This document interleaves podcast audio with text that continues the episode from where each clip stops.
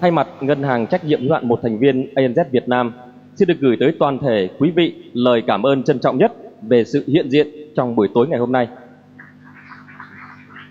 Kính thưa quý vị, năm 2010 sắp qua, Ngân hàng ANZ vô cùng tự hào về những thành công và kết quả đã đạt được. Có được thành công này là nhờ sự nỗ lực của toàn thể đội ngũ nhân viên Ngân hàng ANZ Việt Nam, nhưng quan trọng hơn là sự ủng hộ quý báu của quý khách hàng. Chúng tôi rất cảm kích về tình cảm mà quý vị đã dành cho trong suốt thời gian vừa qua. Hôm nay đến dự buổi giao lưu này, chúng tôi trân trọng giới thiệu bà Đàm Bích Thủy, Tổng Giám đốc Ngân hàng ANZ khu vực Mekong sẽ lên có đôi lời cùng quý vị. Xin mời bạn. Thưa các vị khách quý, các quý khách hàng, các bác, các anh, các chị, những người đã ủng hộ ngân hàng ANZ của chúng tôi trong một thời gian rất dài. Như là bạn Trinh vừa mới nói thì năm 2010 sắp qua và chúng ta lại đón một năm 2011 sắp tới trong một cái bối cảnh cũng gây ra nhiều lo âu và băn khoăn cho rất nhiều các quý vị ngồi đây. Chúng tôi đã kết thúc một năm 2010 với những kết quả thành công rất là quan trọng cho ngân hàng. Nhưng đối với chúng tôi thành công ở đây không phải là chỉ thể hiện ở những con số, những chỉ số tài chính mà cái quan trọng nhất đối với chúng tôi, sự thành công được đo đếm bằng sự tin cậy của quý vị và của những khách hàng đã gắn bó với chúng tôi trong một thời gian rất dài và chúng tôi hy vọng cũng sẽ cùng tiếp bước với chúng tôi trong những cái thời kỳ sắp tới.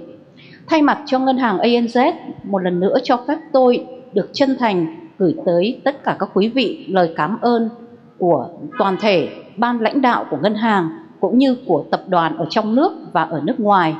Và chúng tôi cũng rất là mong muốn là ngân hàng ANZ sẽ tiếp tục được cùng với các bác, các anh, các chị trong thời gian tới. Để làm sao đấy ngân hàng cũng sẽ trở thành không những là một cái nơi mà chỉ quan tâm đến việc là gửi quản lý tiền bạc cũng như là tài sản của các quý vị mà trở thành một người bạn thân thiết cũng như là những người có thể cố vấn và tư vấn cho các bác các anh các chị trong những cái điều kiện hoặc là trong những cái hoàn cảnh cần thiết. Và chúng tôi cam kết rằng là chúng tôi sẽ làm hết sức mình để có thể đáp ứng được tất cả những cái yêu cầu của các bác, các anh, các chị và sẽ không phụ cái lòng tin của các bác, các anh, các chị đối với ngân hàng của chúng tôi. Và một lần nữa, cho tôi gửi lời chúc đến tất cả các bác, các anh, các chị và gia đình một năm mới sắp tới, một năm mới an khang, thịnh vượng và hy vọng là chúng ta sẽ được sống ở trong một cái thế giới mà bình an và hòa bình vâng cảm ơn tất cả Cảm ơn bà Đàm Bích Thủy, Tổng Giám đốc Ngân hàng ANZ khu vực Mekong. Kính thưa quý khách, trong một đời người, những việc mà chúng ta cần làm rất nhiều, nhưng không thể biến tất cả chúng thành hiện thực. Tuy nhiên, sống trọn vẹn từng khoảnh khắc là cách giúp bạn nhớ rằng không ai, không điều gì là nhỏ nhặt trong cuộc đời của mỗi chúng ta.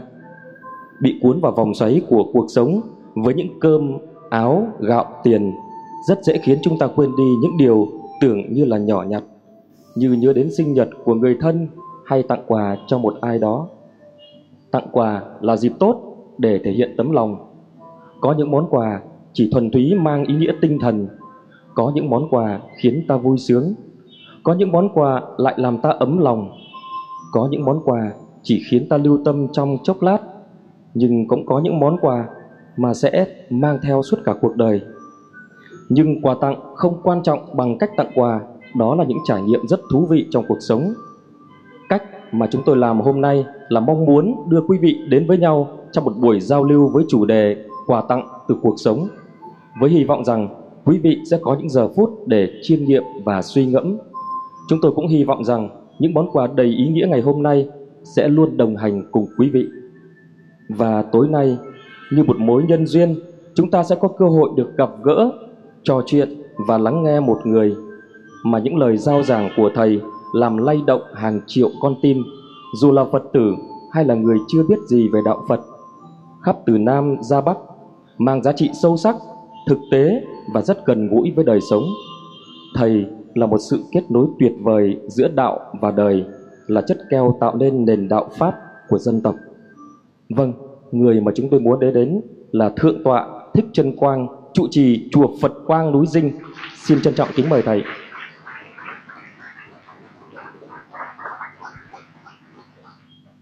Trước hết là kính thưa ban lãnh đạo của ngân hàng ANZ và kính thưa tất cả các vị khách quý, các vị Phật tử, các vị thân hữu có mặt ở đây ngày hôm nay.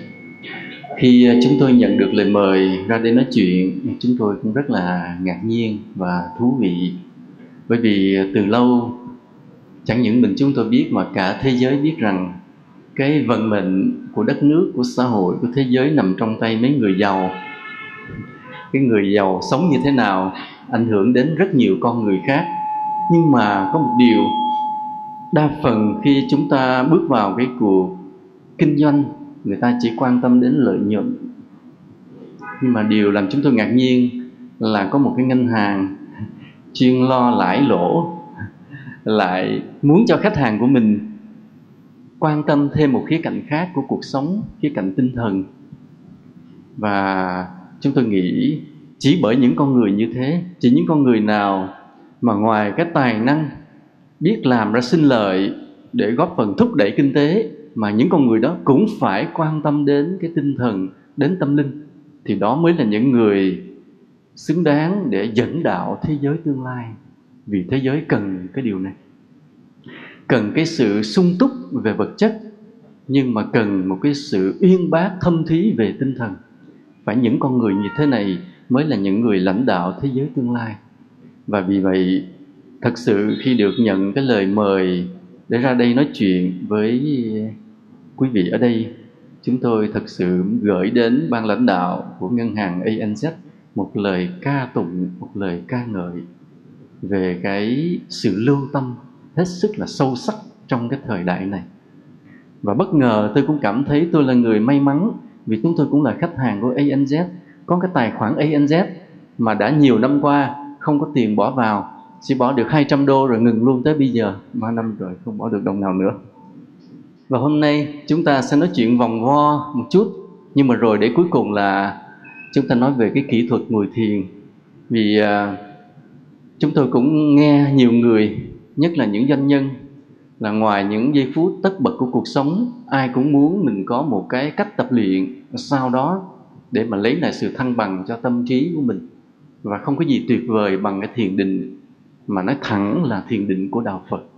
Bởi vì có rất nhiều cái môn để cho ta cân bằng tâm trí như yoga, luyện thái cực quyền, dưỡng sinh và một số thiền của các tông phái khác. Nhưng với kinh nghiệm của chúng tôi không phải vì tôi là đạo Phật cho nên tôi ca ngợi đạo Phật. Nhưng thực sự cái kỹ thuật thiền của đạo Phật nó đi đến căn đến gốc. Nó làm cho chúng ta xử lý cho chúng ta giải quyết cho chúng ta dứt sạch mọi cái âu lo, làm cho chúng ta thăng bằng tâm trí rõ ràng, làm cho chúng ta sống như thế mà không cần phải như thế, mà vượt lên trên như thế. Câu nói này nghe hơi giống thần chú, nhưng rồi từ từ ta thực hành, ta sẽ thấy đúng là như thế. Tuy nhiên, đối với những người có cái trí thức, bây giờ mà nghe nói về thiền thì dường như là ai cũng có một chút cái cảm nhận rồi vì khi có trí thức ta cũng đã nghe về những điều này chút chút chút cả rồi. Nhưng bây giờ thì chúng ta nói lại chút xíu để chúng ta thấy cái vai trò của mình. Tại sao mình phải tu thiền? Con người ta trên cuộc đời này hơn thua với nhau, được đo theo cái mức độ. Nếu mà ta nhìn trên cái thế gian này thì gọi là tiền hay là quyền chức. Nhưng mà nếu nói cái gốc theo đạo Phật á, là do cái phúc ta dày hay mỏng, ít hay nhiều nên là cái người mà có phúc lớn, tự nhiên họ có cái giá trị lớn giữa cuộc đời, họ có có nhiều ưu thế nổi bật hơn so với những người khác giữa cuộc đời. Đạo phật lại đo bằng cái phúc. Cái phúc là gì? Là điều gì đó không biết. Nhưng mà nó là cái kết quả mà đạo phật tin rằng chúng ta đã làm được nhiều điều tốt cho con người trong những kiếp trước. Tức là ta xuất hiện ở cuộc sống này không phải chỉ là một kiếp duy nhất mà ta đã từng có mặt trên đời này ở nhiều kiếp trước. Và trong những kiếp đó, ta thường hay làm điều tốt, ta thường hay giúp người. Và đạo phật gọi là ta có cái phúc. Khi ta trở lại với cuộc đời này, bỗng nhiên ta có những cái ưu thế nổi bật lên. Ta có nhiều cái may mắn, nhiều cơ hội mà người khác không tìm được. Cái ưu thế đó, nó thường biểu hiện ra trên một số lĩnh vực như thế này. Thứ nhất là tiền ta phải có tiền nhiều để gửi ngân hàng ANZ như vậy. Thứ hai là ta có quyền, tức làm cái điều ta nói ra, có những người nào đó phải thi hành. Tức là ta có quyền phải sai bảo ai đó. Thứ ba, ta có cái sức khỏe. Thứ tư, ta có cái nhan sắc. Thứ năm, ta có cái tri thức. Thường là cái phúc của ta, nó biểu hiện ra năm điều đó. Có người đầy đủ cả năm điều này ví dụ như là trong những người ngồi đây, chúng tôi thấy dường như là người nào cũng đầy đủ cả năm điều, nhất là mấy người mà đẹp đẹp là đủ hết. Nhưng mà có một số người thì không đủ hết. Họ chỉ được ừ, một vài điều trong năm điều này cũng đã là ưu thế nổi bật rồi. Thì đó là chúng ta nói cái phúc nó hiện ra năm điều. Nhưng bây giờ cái phúc đó được đo như thế nào trong kinh tế học thì chúng ta lại đưa qua một cái tiêu chí thế thú vị thế này nữa. Bây giờ chúng ta cứ so sánh giữa con người với con vật một chút. Ví dụ như ta thấy con chim nó bay trên trời, con cá lội dưới nước, nhìn thấy nó thông dong, ta không bay được nó bay được, có vẻ nó hơn ta. Ta không lội nhẫn nhơ dưới nước được, nó lội nhẫn nhơ dưới nước có vẻ nó hơn ta, nhưng không phải. Nó đang bay để đi tìm mồi. Nó đang lội để nó đi tìm mồi. Nghĩa là nó dành thời gian rất lớn để đi tìm cái ăn. Trở lại con người có những con người cũng phải dành thời gian rất lớn của đời mình chỉ để đi tìm cái ăn. Nhưng có những người quanh năm suốt tháng không bao giờ quan tâm đến việc đi tìm cái ăn, mà cái ăn luôn luôn đầy đủ. Và như vậy ta đánh giá cái phúc là trên chỗ đi tìm cái ăn thế này. Ta dành bao nhiêu phần thời gian trong đời mình để đi tìm cái ăn? Thế là biết ta có bao nhiêu phúc. Chúng ta để ý lại, trừ những lúc ta thích vào nấu ăn cho vui. đó, phải còn có những người, ví dụ buổi sáng ăn rồi, phải lo để làm sao kiếm tiền, buổi trưa có ăn. Buổi trưa có ăn rồi, phải đi kiếm tiền để chiều có miếng ăn. Thì người đó, chúng ta gọi là người dành rất nhiều thời gian để đi tìm miếng ăn và phúc họ rất ít. Nhưng có những người, họ không hề quan tâm tới miếng ăn, họ chỉ lo những việc khác thôi. Mà một ngày của họ làm, họ nuôi được một làng. Có không ạ? Có những người họ làm một ngày, họ nuôi được một làng nhưng có người làm một ngày chỉ nuôi một mình mình đã vất vả. Và như vậy, thế nào gọi là cái phúc? Người ta đánh giá thêm cái thời gian để đi tìm miếng ăn. Và thế giới này là như thế. Nếu ta nhìn từ khắp cả năm châu bốn biển, có những quốc gia đến giờ này mà con người ta vẫn vất vả đi tìm miếng ăn từng ngày, dành trọn thời gian đi tìm miếng ăn mà vẫn không đủ, vẫn suy dinh dưỡng. Và có những gia đình không nuôi nổi con mình để đứa con bụng ổng cổ teo, vân vân, chân teo này, vân và nhưng mà lại có những cái xã hội con người ta no đủ no đủ đến thừa mứa và đã phung phí cái phúc của mình, ăn nửa bỏ nửa, vân vân. Như vậy. Bây giờ nói về cái phúc là cái miếng ăn, nhưng mà bây giờ nhìn lại ta thấy rằng ta không phải dành nhiều thời gian để lo miếng ăn từng bữa, biết rằng ta thuộc loại người có phúc. Thì cái phúc nó sẽ sinh ra hai vấn đề để cho ta suy nghĩ. Một vấn đề thứ nhất là cái phúc ta có được nó là kết quả của kiếp trước. Ta đã làm nhiều điều thiện cho đời. Ta đã giúp nhiều người. Bây giờ bắt buộc ta hưởng phúc. Và khi cái phúc đến với ta như vậy, trước mặt mọi người, ta là người có giá trị. Ta được mọi người kính trọng. Đây là điều bắt buộc. Không ai có phúc mà bị khinh thường cả, trừ phi người đó giả vờ đóng kịch. Vậy thôi. Còn bình thường hễ có phúc là phải được người ta kính trọng mình. Đó, như vậy cái phúc nó đưa đến cái sự được tôn trọng là cái ý nghĩa thứ nhất của gọi là cái phúc. Nhưng cái ý nghĩa cái thứ hai của cái phúc á, lại là vấn đề phức tạp hơn. Vì sao vậy? Vì cái người có phúc là người ảnh hưởng được đến đời sống của nhiều người khác. Trừ những người cực kỳ ích kỷ có tiền rồi giấu ăn một mình không quen không biết ai chỉ lấy tiền đi ra mua đồ về nhà giấu ăn mình thì thôi. Còn lại tất cả những người có phúc thì hầu như họ đang làm một việc gì đó làm chung với nhiều người và đều có ảnh hưởng đến với nhiều người trong cộng đồng của mình cho nên cái đời sống của họ, cái suy nghĩ của họ, những quyết định của họ đều sẽ ảnh hưởng đến cuộc sống của nhiều người khác có đúng không ạ à? có đúng không ạ à? cuộc sống của ta, suy nghĩ của ta, kế hoạch ta, tính toán ta, quyết định của ta đều ảnh hưởng đến nhiều người khác và như vậy, cái phúc đó nếu nhìn trên con mắt của đạo đức trở thành một gánh nặng, một áp lực không còn phải là sự thụ hưởng nữa. Ở ý nghĩa thứ nhất, phúc cho ta một sự thụ hưởng.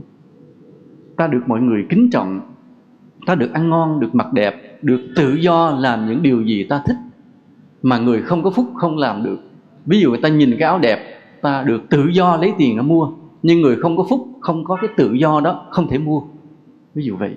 Và nhiều thứ trên đời nữa, tức là cái phúc trên ý nghĩa thứ nhất, ta được sự hưởng thụ nhưng trên ý nghĩa thứ hai trở thành cái gánh nặng của ta.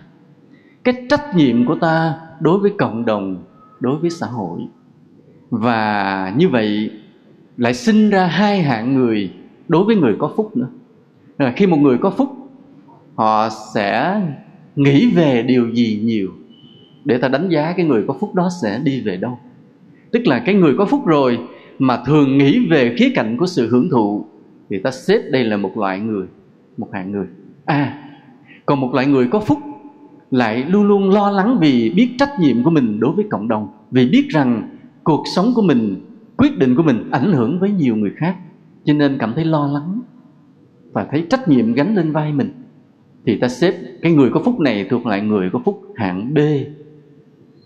Ở đây ta thuộc hạng nào?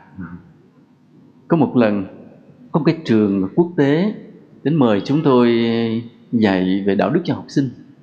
Mà cái trường đó là học sinh của nhà giàu không?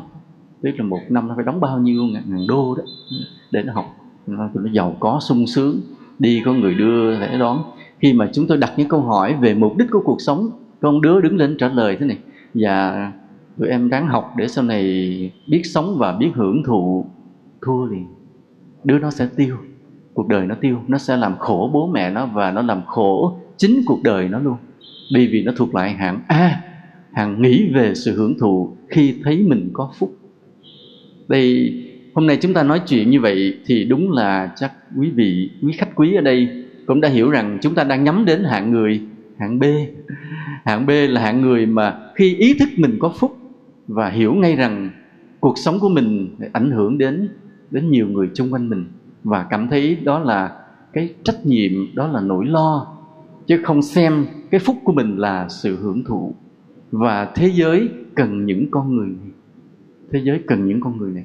Cần những con người phải có phúc, nhưng mà thấy được cái trách nhiệm từ nơi cái phúc của mình.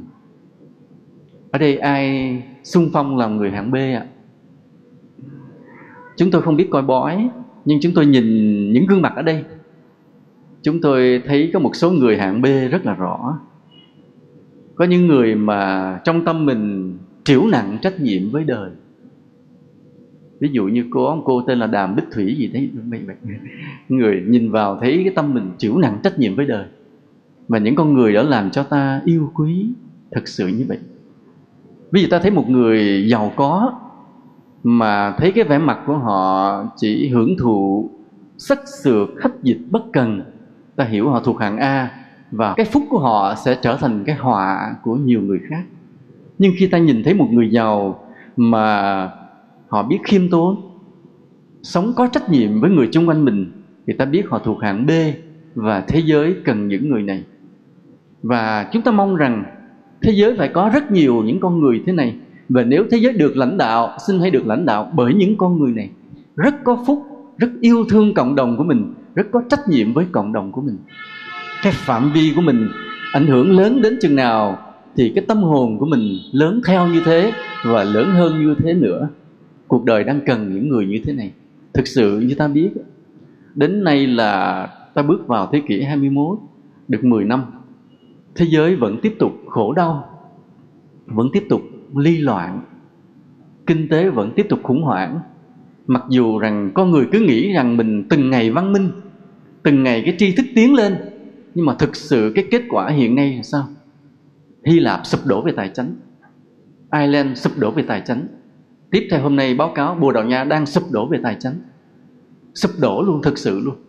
Trong khi đó những cái nước mà rơi vào khủng hoảng kinh tế của thế giới hơn 10 năm trước, là từ năm 97 bắt đầu kéo từ Đông Á Đông Á kéo dài. Vậy mà phục hồi trở lại rất là nhanh, mà không bị kêu gọi là sụp đổ. Còn một số nước Âu Châu, trong cái cộng đồng châu Âu mà bây giờ gọi là sụp đổ luôn. Nếu Âu Châu, cái quỹ tiền tệ quốc tế mà không rót tiền cứu họ, thì đất nước thành ăn mày luôn lý do đó tại sao? Trong khi ta cứ nghĩ rằng cái tri thức con người đã vươn lên cao, cái văn minh con người đã đã rất là phong phú, nhưng mà con người đã xử lý cách nào về chính trị, về kinh tế, vân vân để mà các nước được gọi là văn minh ở Âu Châu hôm nay sụp đổ kinh tế? Chỉ vì thật sự con người chưa hiểu hết vấn đề. Chưa hiểu hết vấn đề. Ví dụ như vừa rồi, khi mà chính phủ Pháp quyết định là tăng thêm 2 năm tuổi nghỉ hưu, thay vì 60 xích qua năm 62 cả nước Pháp xuống đường biểu tình.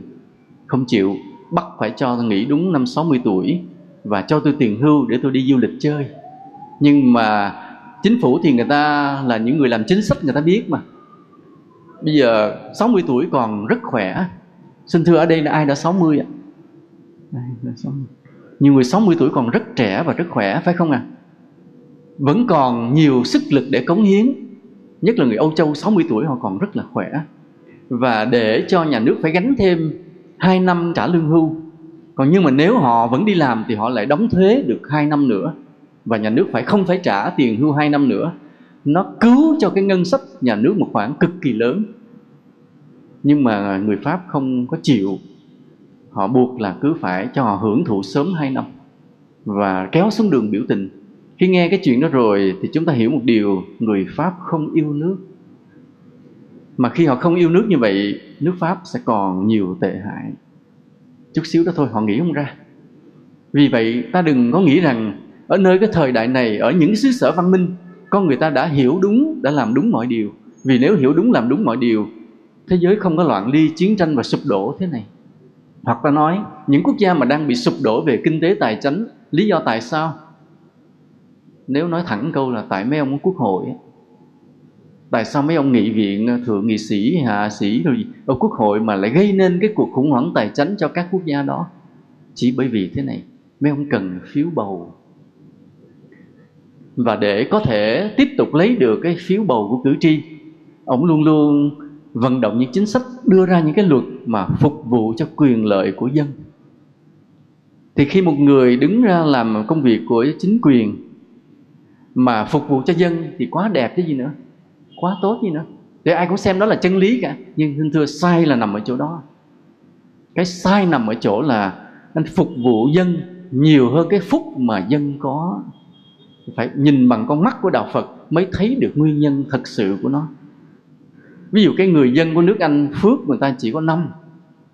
Nhưng mà anh phải buộc chính phủ phải phục vụ dân tới bảy.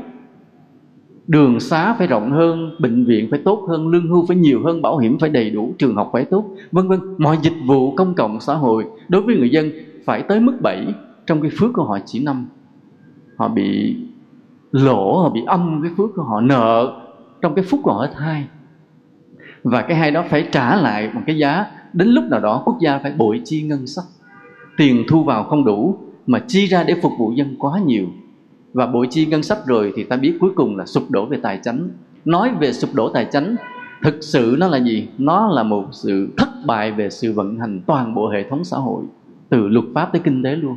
Mà chỉ vì không nhìn thấy được cái phúc của dân mình đến đâu. Mà cứ phục vụ dân để lấy tiếng và lấy phiếu bầu là đưa lên là ông nghị sĩ đó đã vận động được thông qua bộ luật. Bộ luật này phục vụ y tế cho dân thế này thế kia. Dân thích ông quá bỏ phiếu cho ông. Nhưng đâu biết rằng cái bộ luật đó đưa ra chi thêm rất nhiều ngân sách và người dân hưởng quá cái phúc của mình. Nên ở đây mọi việc trên đời ta phải căn cứ theo nghiệp và phúc, theo cái luật nhân quả thôi thì như vậy xã hội mới bền vững được. Nên muốn cho người ta tiến lên, không phải ta cho mọi người sự hưởng thụ, mà ta làm cách nào để giúp cho người đó tăng được cái đạo đức và chính người đó phải tạo nên cái phúc cho chính cuộc đời của họ. Khi họ có phúc rồi thì ta không giúp, họ cũng vẫn gặp may, người khác sẽ giúp họ. Nên khi chúng tôi về gặp những gia đình khá giả, nói chuyện tới một lát, chúng tôi cũng đều khuyên điều này là quý vị đừng có nặng lòng phải để lại một gia tài cho con mình. Mà từ bây giờ quý vị hãy quan tâm rất nhiều làm sao cho chính con mình nó biết tạo phúc từ bây giờ. Một mai kia quý vị cũng sẽ ra đi. Con mình phải tự đứng lên để mà chống chọi, giữ gìn, lấy cuộc sống của nó. Và cái điều gì để cho nó vượt lên trên được cuộc đời này chỉ có cái phúc của nó mà thôi, chứ không phải tiền của cha mẹ để lại. Tiền của cha mẹ để lại mà nó không phúc để có hưởng chỉ cần đánh bài một đêm, thua cá độ để banh một đêm, bay sạch. Bay thành mây khói liền. Nhưng mà nếu cái phúc nó có, dù cho quý vị không để nó lại đồng nào, bỗng nhiên sẽ có những người giúp nó làm nên sự nghiệp. Hãy tin vào điều đó, chứ đừng có bận tâm là mình phải lấy rất nhiều tiền của thiên hạ khi mình làm ăn mà. Cuối cùng là tiền người ta chảy về mình. Thì bằng một cách nào đó, có khi rất là lương thiện, nghĩa là vì người ta vui mà người ta đưa tiền về cho mình, hoặc là vì những cái thủ đoạn mà tiền của người ta chảy về cho mình, mà tiền trong túi mình nhiều, rồi để dành tiền đó cho con mình. Thì xin thưa, con mình sẽ tiêu. Có một lần chúng tôi mới nói trong cái bài đạo Phật xã hội, chúng tôi mới nhắc nhở thế này là những đồng tiền bẩn sẽ nuôi thành những đứa con hư. Và điều này những quan chức phải quan tâm dùng. Và tại sao con ta hư hàng loạt anh nuôi nó bằng đồng tiền nào coi lại? Nếu đó là những đồng tiền mà từ cái niềm vui, từ hạnh phúc, từ nụ cười của bao nhiêu người, thì đứa con anh sẽ nên sẽ ngoan còn nếu cái đồng tiền đó từ nỗi đau của bao nhiêu con người, con anh sẽ hư. Nên cái nhân quả của đồng tiền rất đáng sợ và chúng tôi có nói nguyên một bài về cái triết lý về tiền bạc. Không biết ở đây quý vị đã nghe chưa? Có một bài giảng, chúng tôi giảng về triết lý của đồng tiền. Có đồng tiền không phải là niềm vui đâu. Đồng tiền là trách nhiệm. Và sử dụng đồng tiền làm sao để cho nó tạo thành điều phúc. Chứ đừng để đồng tiền trở thành trở thành cái tội lỗi. Mà nãy giờ chúng ta nói rất là nhiều điều. Và chúng ta hiểu một điều thế này, là người càng có phúc mà nếu là người có trí tuệ, có lương tri, có đạo đức, thì lại thấy mình là người có trách nhiệm, chứ không phải mình là người sung sướng đâu. Hiểu được điều này vì thấy cái ảnh hưởng của mình đối với người khác quá, nên tự mình buộc mình một cái đạo đức, một cái trách nhiệm đối với mọi người. Đó là cái thứ nhất. Cái ý nghĩa thứ hai của một người có phúc nữa là thế này, là khi ta có phúc rồi, ta sẽ hưởng cho hết cái phúc đó, hay là ta sẽ tạo phúc cho nó lớn dần lớn dần đến vô tận ta chọn cái nào ạ? Khi chưa hỏi câu này, nhiều người quên đấy nha. Chúng ta cứ hưởng mà thôi. Nhưng khi đặt cái câu hỏi này, buộc chúng ta phải trả lời câu thứ hai liền. Ta phải tích lũy cái phúc, tạo cái phúc đến vô tận. Mà cái đây là điều mà đức phật hay nhắc ta hoài. Trong cái dòng luân hồi vô tận, ta cứ tái sinh hết kiếp này đến kiếp kia. Kiếp này ta giàu sang nhưng liệu kiếp sau ta còn giàu sang hay không? Hay là kiếp sau ta sẽ bơ vơ, khổ sở? Đó là do ta đã hưởng hết phúc hay ta đã tạo phúc tiếp tục? Thì cái điều mà đức phật dạy, cũng như là luật nhân quả cảnh báo cho ta biết vậy, khi hiểu về những cái điều nhân quả tội phúc như thế và khi ý thức mình là cái con người có phúc, thì buộc ta cứ phải tạo phúc cho đến vô tận. Vì sơ sẩy một cái phúc nó tuột lại liền cứ phải tạo phúc cho đến vô tận. Cái vô tận của cái phúc là cái gì? Đỉnh điểm mà nói là đến cái chỗ vô hạn của cái phúc, kết quả nó là gì? Ví dụ bây giờ nói cái phúc hữu hạn thì ta hiểu. Phúc hữu hạn, ví dụ ta có phúc chừng nào, ta làm giàu đến chừng đó. Ta có phúc hơn nữa, nó sinh ra cái quyền lực, ta sẽ giữ cái chức nào đó quan trọng trong chính quyền, trong nhà nước. Vừa có quyền chức mà vừa vẫn có giàu có. Rồi ví dụ ta phúc lớn hơn nữa thì cái ảnh hưởng của ta nó vượt biên giới, nó xuyên quốc gia, nó lại mang đến tầm quốc tế là phúc ta lớn hơn nữa. Nhưng mà nó vẫn là hữu hạn chưa phải vô hạn. Vậy khi mà ý nghĩa trong đạo Phật nói ta phải tích lũy phúc đến vô hạn, thì cái cái vị trí mà cái phúc vô hạn đó là cái gì? Cái gì mà gọi là phúc vô hạn? Thì ở đây trong đạo Phật có câu trả lời, đó là sự giác ngộ tuyệt đối. Ủa, sự giác ngộ là cái gì mà nó liên quan đến phúc? Trong khi cái đường đi của phúc thì ta thấy đó là tiền là quyền hoặc là thêm ba điều kia nhan sắc dung sắc trí tuệ sức khỏe vân vân. Nhưng mà tiền và quyền là biểu lộ rất rõ của cái phúc. Nhưng mà tại sao nơi đó vô hạn của cái phúc mà trên đường đi nó chính là tiền và quyền sao lại biến thành sự giác ngộ lạ như vậy? Thì cái câu trả lời là thế này. Thực sự thì phúc là những cái điều mà ta đã làm được những kiếp trước, những điều tốt ta làm được kiếp trước. Và nó sinh ra cái quả ở đời sau, qua năm phương diện như ta vừa nói, tiền, quyền, sức khỏe, dung sắc và trí tuệ. Ta vừa nói như vậy. Nhưng mà năm điều này để làm gì? Năm điều này để làm gì? Nếu mà vẫn là năm điều riêng rẽ như thế này thực ra nó cũng tạm bợ, cũng vô thường, rồi cũng sinh diệt tiền chết cũng chẳng mang theo, quyền chết chẳng mang theo, dung sắc già tự động nó xấu. Nhà khỏi cần, có sửa gì sửa ít bữa cũng xấu. Sức khỏe già cũng lòm cọm đi, vân vân trí tuệ già chút bắt đầu cũng lẩm cẩm, vân vân không như vậy, cái năm điều mà cái phúc nó tạo ra, coi vậy nó tạm bợ vô thường. Vậy cái phúc nó sẽ đi đến đâu?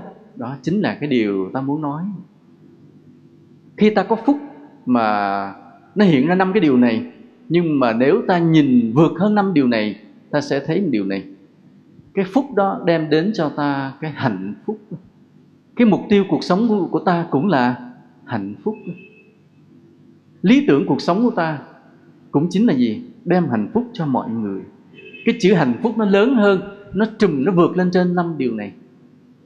Mà dĩ nhiên hạnh phúc là cái gì thì ta chưa định nghĩa đi vào nhưng mà rõ ràng phải sống để làm gì để lấy tiền nó không tiền không mua được hạnh phúc.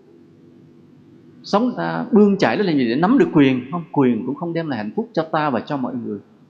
Cái hạnh phúc, cái gì, cái ý nghĩa nó vượt lên trên những điều đó. Và đây chính là điều mà ta sẽ tìm được câu giải đáp khi ta đến với giáo lý của đức phật là vậy. Đức phật dạy ta cái giáo lý để tìm được sự giác ngộ. Khi một người mà họ có đạo đức rất là lớn từ những kiếp trước và tiếp tục đến những kiếp này, luôn luôn họ sống yêu thương con người, sống vị tha, sống vì người, thì họ đã có cái phúc lớn rồi. Nhưng mà phật dạy họ cái giáo lý để họ không bị vướng bận bởi năm điều này, mà giúp cho họ đi tìm đến cái cao hơn khỏi năm điều đó là hạnh phúc thật sự. Hạnh phúc thật sự. Mà cái hạnh phúc thật sự đó chính là cái tâm linh giác ngộ. Thì nơi này mới là nơi mà giải quyết được cái bài toán mà cái công đức của ta tạo dựng cho đến vô tận. Còn nếu cái công đức hữu hạn thì kiếp này ta thành công, kiếp sau ta vẫn có thể bị thất bại, bị phúc ta đã hết rồi. Nhưng mà nếu một người khi ta có phúc, ta vẫn giữ được cái đạo đức của mình vẫn giữ được cái trái tim, cái lý tưởng, cái trách nhiệm với đời, cái công đức ta cứ được tích lũy mãi, tăng lớn lên mãi, thì buộc ta phải vượt lên trên khỏi năm điều này để tìm được cái điều lớn lao hơn, đó là hạnh phúc thật sự. Chứ không phải năm điều này. Cái năm điều mà tiền quyền, dung sắc, sức khỏe, trí tuệ này, nó vượt lên trên, đó là hạnh phúc. Cái hạnh phúc tối thường nó nằm trong tâm linh mà ta gọi là sự giác ngộ. Nên cái ý nghĩa của sự giác ngộ rất là lớn, chứ không phải là tầm thường, mà rất là khó đi tìm. Đòi hỏi một người phải rất là có phúc mới có thể tìm được đòi hỏi cái người này phải rất là có đạo đức mới hiểu được. Đòi hỏi người này rất có trí tuệ mới cảm nhận được. Còn bây giờ ta gặp một người giàu sang, mọi điều trong đời đều thỏa mãn được hết. Chưa chắc ta nói về ý nghĩa của cái hạnh phúc sâu xa trong tâm hồn mà họ hiểu được đâu, không chắc đâu. Bởi vì họ chưa đủ trí tuệ, chưa đủ đạo đức, họ chỉ có cái phúc. Chỉ có người nào vừa có phúc, vừa có đạo đức, vừa có trí tuệ thì họ mới có thể cảm nhận được cái hạnh phúc cao siêu hơn, vượt khỏi năm cái điều tầm thường của thế gian đó, chính là cái hạnh phúc tâm linh giác ngộ. Thế thì khi mà ta vượt hết năm điều này, ta vượt lên trên đi tìm cái hạnh phúc đó, thì cuộc đời sẽ đi về đâu?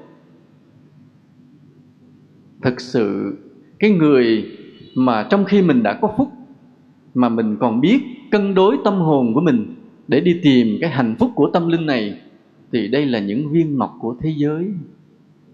Những viên ngọc của thế giới. Vì chính là những người này, họ đã có cuộc sống chuẩn mực thăng bằng, vừa đạo đức, vừa trách nhiệm, vừa bình an. Và cái ảnh hưởng của họ đối với cuộc đời này chỉ luôn luôn là ảnh hưởng tốt mà thôi. Nên ta nói là những người có phúc, cái người tệ nhất là cái người dùng cái phúc của mình để hưởng thụ đây là mối họa của cuộc đời, người ta không nói nữa. Với cái tinh thần mà ngân hàng ANZ hôm nay mời các vị khách quý về đây, mà những vị khách quý đã vui vẻ, hoan hỷ về đây, thì chúng tôi tin rằng trong tâm của quý vị có những điều thiện rất là lớn. Những kiếp trước quý vị đã từng làm những điều thiện, và ngày hôm nay trong tâm quý vị những điều thiện vẫn còn cháy bỏng, mới chịu ngồi đây để nghe những điều này và ta đang nói đến cái hạng người có phúc thứ hai, là hạng người biết cái phúc của mình ảnh hưởng đến nhiều người khác, nên sống rất có trách nhiệm. Nhưng mà sống có trách nhiệm đến mức độ nào? Đến mức độ nào? Vừa chừng thôi hay là sẽ vô tận? Thì có những người nói đến cái chữ vô tận như một sự không tưởng, nhưng không. Cái mà ta tưởng là không tưởng đó, nó là điều có thực. Và đó là điều mà ta phải đeo đuổi hết kiếp này đến kiếp khác. Vì đó là cái bổn phận của ta phải tìm cho ta và tìm cho thế giới. Đi tìm một cái niềm phúc lạc cao thượng, siêu thoát và vô tận. Đó là trách nhiệm của ta. Và ta là những người có tâm trí, có điều kiện để đi tìm điều đó. Còn những người mà sống buổi sáng không biết buổi chiều ăn cái gì thì đừng nói tới điều phúc lạc tối thượng này đừng nói tới giác ngộ tâm linh này. Trên cái điều mà gọi là giác ngộ tâm linh chỉ dành cho những con người có phúc, có trí và có đạo đức. Nhưng những người này không chịu hưởng thụ cái phúc của mình trên năm điều mà ta vừa nói của thế gian, mà những người này muốn đi tìm cái hạnh phúc vượt lên khỏi năm điều đó. Đây là cái thông điệp của ta gửi đến cho cho thế giới này. Thế giới mà ta rất là gắn bó rất là yêu thương này. Tất cả chúng ta đều phải yêu thương nhau, đều phải sống có trách nhiệm với cái hành tinh của mình, đều phải giúp nhau làm được rất nhiều công đức và phải cùng đưa nhau đi tìm cái hạnh phúc tối thượng trong cái tâm linh giác ngộ. Bởi vì sao? Bởi vì mọi điều của thế gian dù có rất nhiều rồi cũng vô thường, biến hoại, sinh diệt chính vì điều đó mà hôm nay ta đến đây để nói với nhau về một cái công phu tu tập, một cái kỹ thuật mà ta phải tập luyện, đó là thiền định. Có thể ta đã có nhiều điều rồi, nhưng rồi ta phải có một điều nữa, là cái con đường đi đến hạnh phúc tối thượng. Nghe cái chữ hạnh phúc tối thượng, ta có cảm nhận như là chỉ cho mình, nhưng không. Cái hạnh phúc tối thượng sẽ là hạnh phúc cho tất cả mọi người. Khi mà tâm ta đã đạt được sự giác ngộ vô ngã và hoàn toàn vị tha, ta vừa nói tới chữ vô ngã, không có cái ta. Tất cả chúng ta đều cảm nhận mình có một cái tôi. Và cái thời đại hôm nay, cái lối sống hôm nay và một vài người gần như đã đẩy nó lên thành cái văn hóa hôm nay là tô điểm cho cái tôi. Lúc nào cũng ca ngợi cái gọi là cá tính, cái sự riêng biệt, hay nói theo cái từ ngữ tiếng lóng là không đụng hàng. Chính vì những cái mà thích có cá tính, thích có sự riêng biệt, thích có cái không đụng hàng, con người ta càng lúc càng chia rẽ nhau, càng ích kỷ, càng ngăn cách với nhau. Ta nhìn lại những cộng đồng ngày xưa, con người ta rất sợ mình khác với cộng đồng người ta thích cái gì cũng chung đồng và giống nhau. Ta đi vào một làng quê cái áo nào cũng giống giống nhau cái mái tóc nào búi búi cũng giống nhau. Người ta ăn nói giống nhau và lễ độ giống nhau. Nhưng thời buổi ngày hôm nay cái người kia nhuộm mái tóc màu xanh thì mình phải nhuộm mái tóc màu, màu tím dạ. nhà rồi kia mặc cái áo mà có hai cánh tay thì mình chỉ mặc cái áo cho có một cánh tay thôi. Vân vân. Tức là người cứ đi tìm cái riêng thì cái riêng đó chính là bản ngã, chính là cái tôi. Mà khi cái tôi được đề cao nhiều quá, con người ta thực sự làm khổ nhau rất là nhiều. Hôm nay ta cũng sẽ không có thời gian để đào sâu điều này. Nhưng ta hiểu một điều thế này. Cái nơi mà gọi là hạnh phúc tối thượng chính là nơi không còn cái tôi nữa. Ta trở thành tất cả mọi người. Ta không nói mà yêu thương được tất cả mọi người. Cuộc sống ta không cần tuyên bố nhưng sống vì tất cả mọi người. Nơi cái gọi là hạnh phúc tối thượng hay gọi là sự giác ngộ tâm linh đó.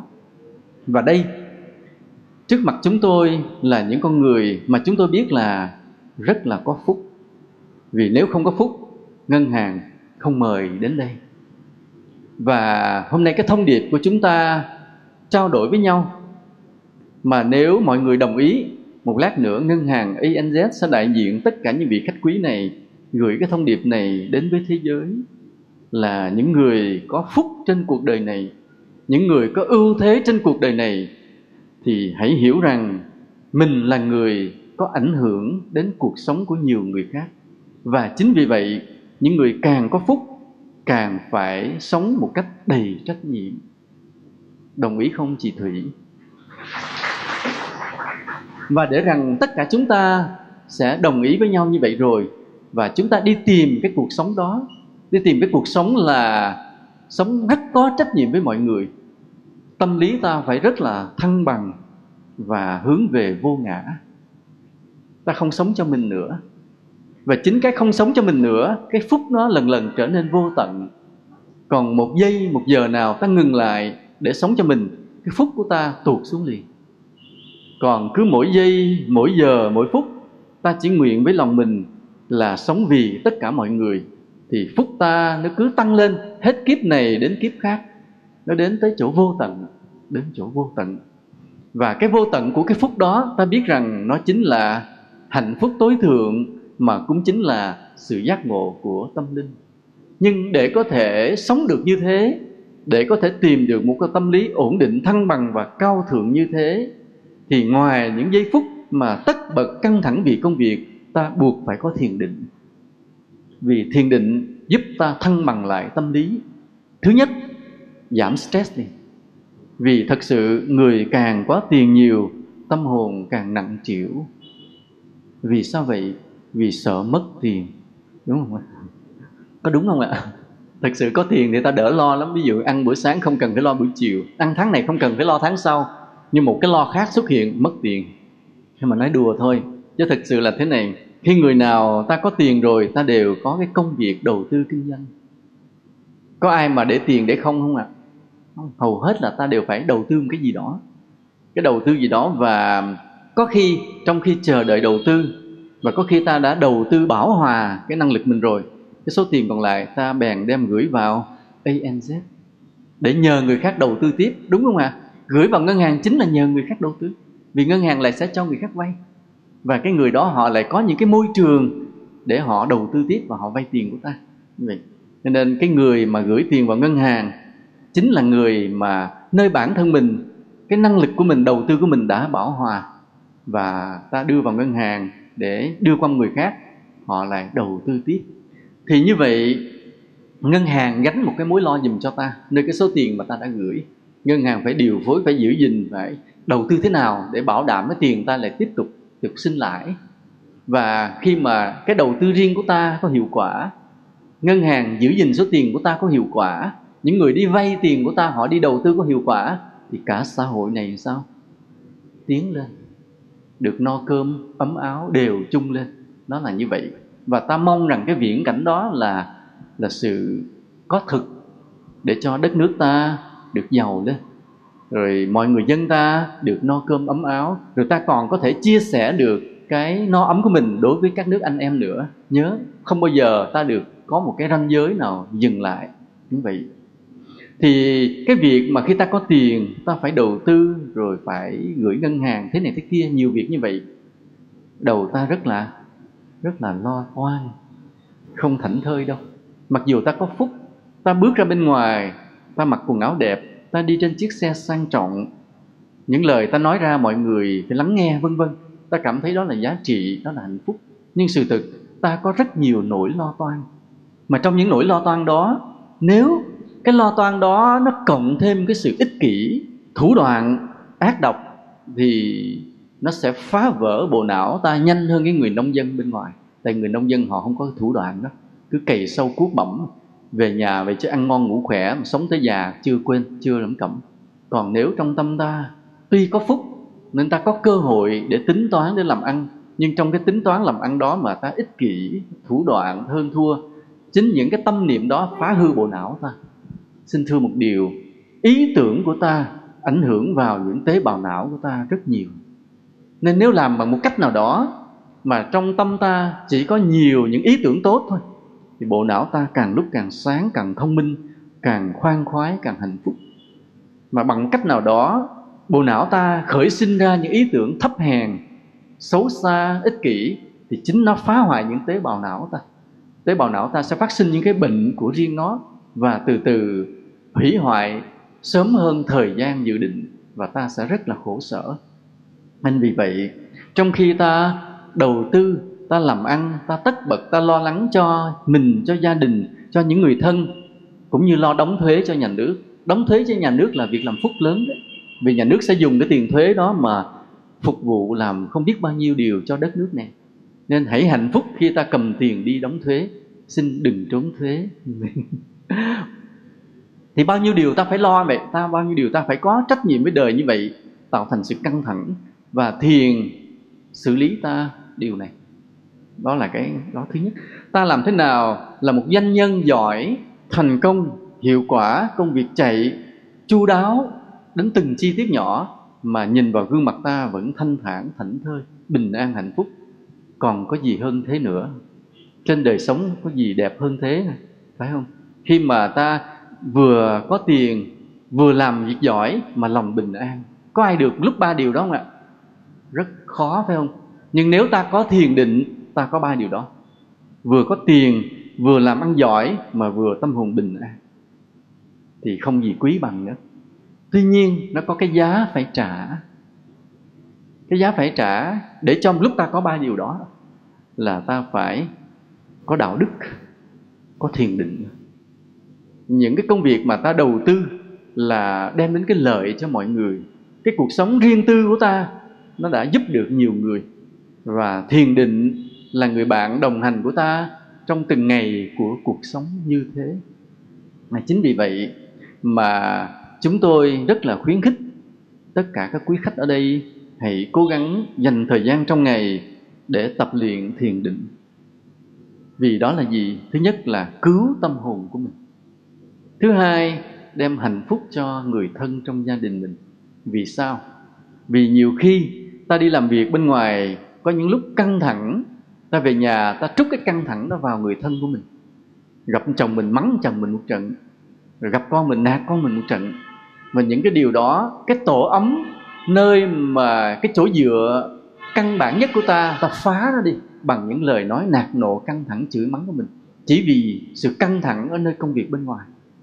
Nếu nơi công việc bên ngoài dù thế nào, lòng ta vẫn bình thản, ta không căng thẳng thì ta không bị xáo trộn tâm lý đi về nhà mang theo cái sự nặng chịu gây gắt đó để đổ vào, rót vào cho người thân của mình, phá vỡ luôn cái tuyến hạnh phúc cuối cùng của mình. Không như vậy, ta bảo vệ cái tuyến hạnh phúc cuối cùng của ta là gia đình.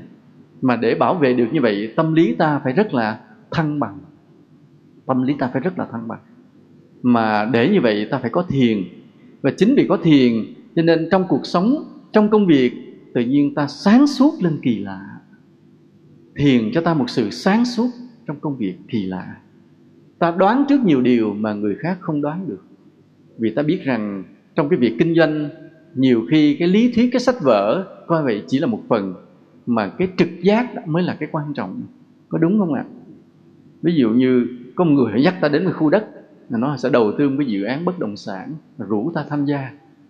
Thì khi một người họ rủ ta thì họ nói hứa hẹn trên mây xanh đó, phải không? Tương lai mảnh đất này sẽ như thế nào thế sao? Vân vân, thế này thế kia. Nhưng mà lúc đó bỗng nhiên ta có cái cảm giác không vui. Ta có cảm giác không yên tâm. Cái cảm giác là ai mách cho ta? Không ai mách không có thông tin nào cả. Ta chỉ toàn nghe thông tin một chiều của cái người họ rủ ta làm ăn thôi. Nhưng mà bỗng nhiên, ta có cảm giác bất an khi mà người họ dắt ta đến khu đất đó, họ hứa hẹn đủ thứ. Và ta quyết định không tham gia. Và đúng kết quả là hai năm sau, cái người kia trốn mất luôn khu đất đó không thành công được. Mà cái cảm giác không yên tâm của ta đã đúng. Thì đây chính là cái phúc của ta mà cũng là trực giác của ta. Mà cái người làm ăn thì cần những cái trực giác như cách này. Hoặc là khi ta hợp tác với một con người cũng vậy, ta bỗng nhiên ta đoán trước hết khoảng 70% về cái tính cách con người này có thể hợp tác hay không. Người này có lừa thầy phản bạn hay không? Có gạt mình tương lai hay sao? Vì ai gặp nhau cũng cười và nói ngon lành hết nhưng mà khi cái quyền lợi lớn lên, người ta có thể bán đứng nhau. Nhưng mà cái trực giác của ta đã mất cho ta biết trước, cái người này có thể hợp tác đến mức độ nào. Nhờ như vậy mà ta đỡ thất bại trong sự hợp tác với con người. Thì cái trực giác trong cái công việc đó rất là quan trọng. Đỡ cho ta phải suy tư, tính toán tìm tòi. Vì trong trực giác trong chớp mắt ta biết liền.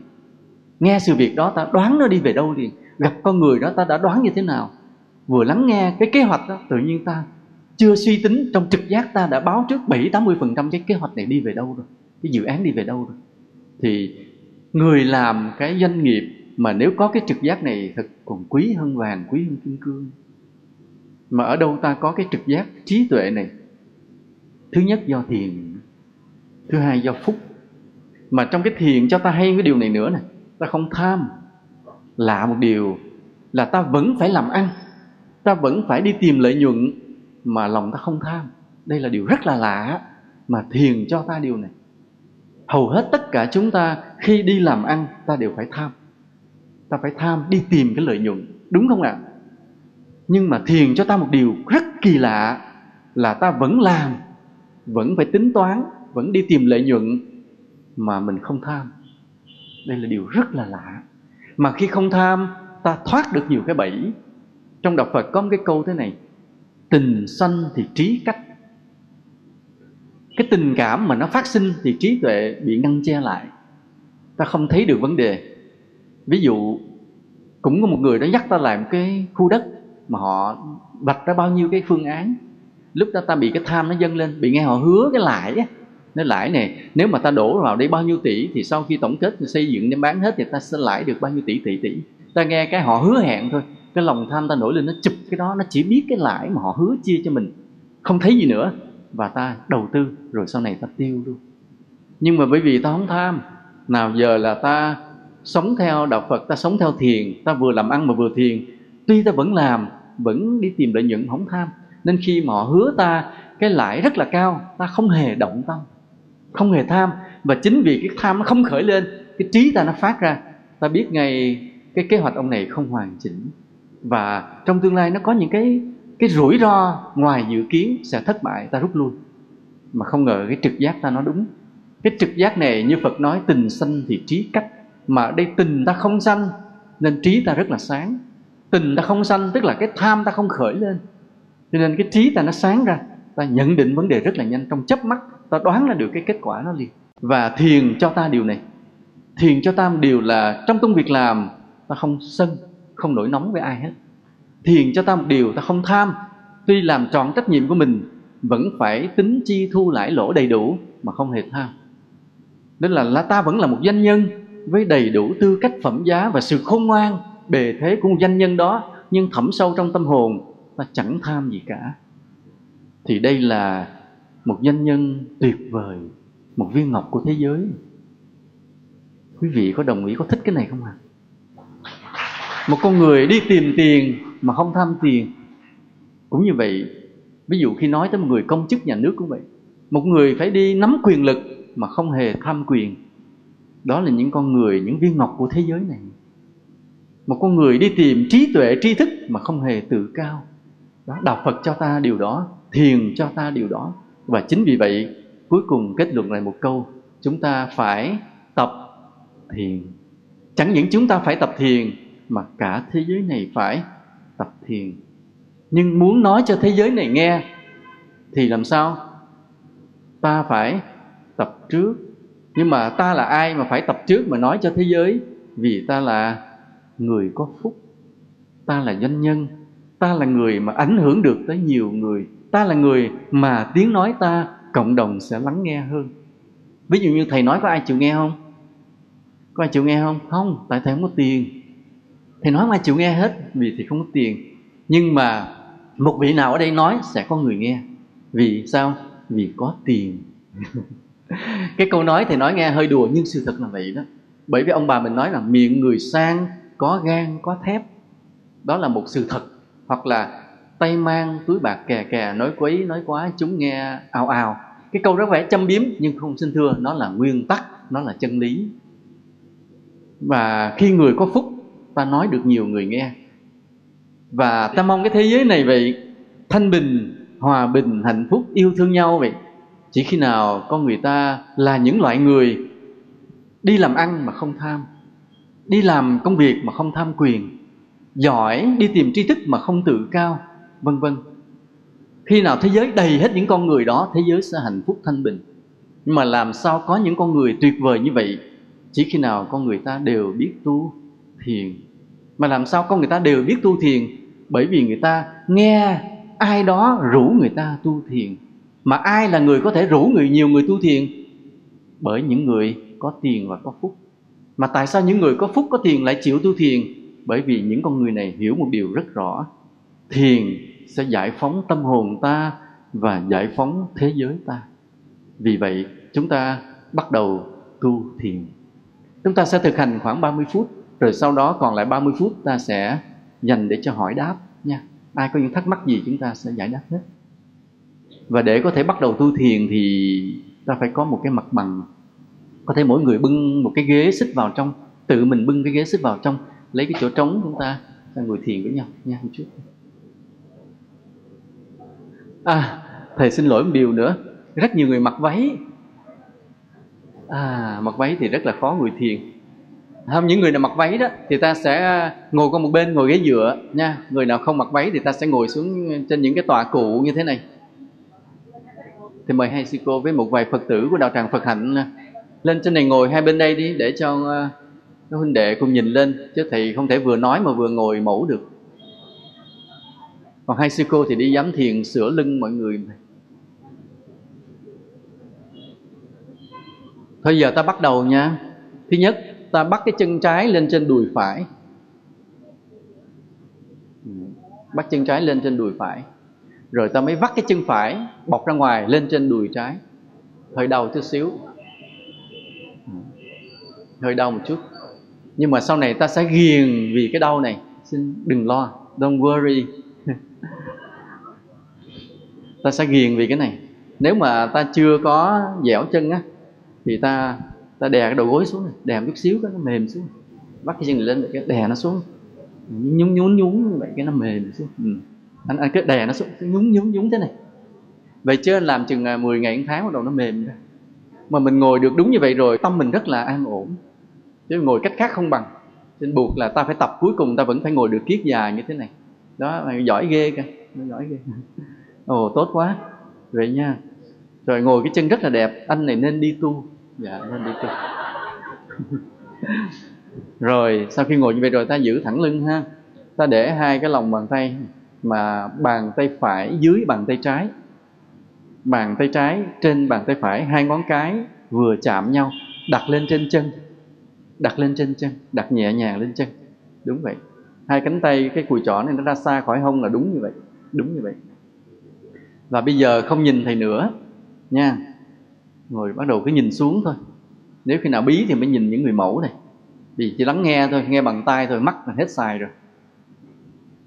Để ý lưng cho thẳng, hai vai xuôi, mắt nhìn xuống. Mới tập mắt nhìn xuống. Nhưng mà nếu tu lâu rồi, mắt nhắm luôn. Mắt nhắm mà tâm vẫn sáng ngời, sau này sẽ như vậy. Nhưng đang mới thì ta mở mắt nhìn xuống rõ ràng. Đừng nhìn thay. Ta để ý hết toàn thân kiểm tra lại khắp cả thân của mình, coi còn có cái gì nhúc nhích không? Không một thớ thịt nào nhúc nhích, không một cái bắp nào gồng cứng, buông lỏng toàn bộ mà bất động. Để ý hết toàn thân mình, không nhúc nhích mà buông lỏng. Không nhúc nhích mà buông lỏng. Chỉ nội cái buông lỏng này thôi, ta đã cứu được cuộc đời mình. Lúc nào cũng buông lỏng toàn thân rồi khi bắt đầu ổn định rồi, ta khởi lên. Nếu mà trong đạo phật ta phải khởi tới ba cái tâm niệm, thứ nhất là phải tôn kính những bậc thánh là, nhất là đức phật. Thứ hai, ta trải lòng yêu thương khắp tất cả chúng sinh. Thứ ba, ta nguyện mình khiêm hạ tột cùng. Không bao giờ thấy mình hơn ai. Ta phải khởi ba cái tâm niệm đó rồi mới bắt đầu đi vào thiền. Đi vào thiền thực ra cũng chưa vào thiền liền đâu lúc này ta đang kiểm soát toàn thân mà buông lỏng toàn thân. Không cho nhúc nhích.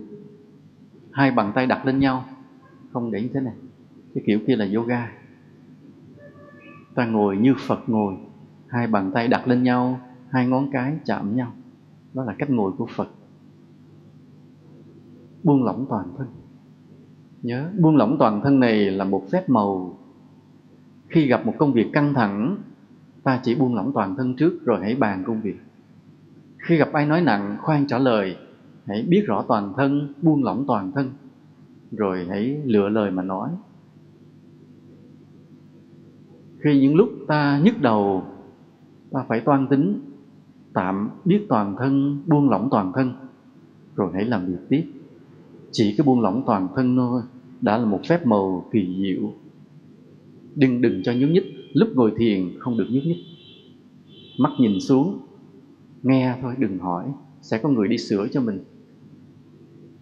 Để ý cái lưng mình đừng cho trùng cong xuống, đầu đừng cúi quá. Mắt nhìn xuống một điểm phía trước, nhưng mà sự thật không nhìn, bởi vì mãi biết rõ toàn thân, kiểm soát toàn thân, buông lỏng toàn thân. Hai cái môi luôn chạm nhau. Nhớ mắt ta giữ ổn định nhìn xuống, vì sau này ta còn phải nhắm luôn. Không nhìn qua, nhìn lại. Lúc nào cũng biết rõ toàn thân, buông lỏng toàn thân. Không cho nhúc nhích.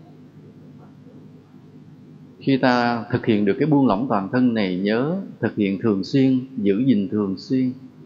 Trong đời sống, nhất là trong công việc.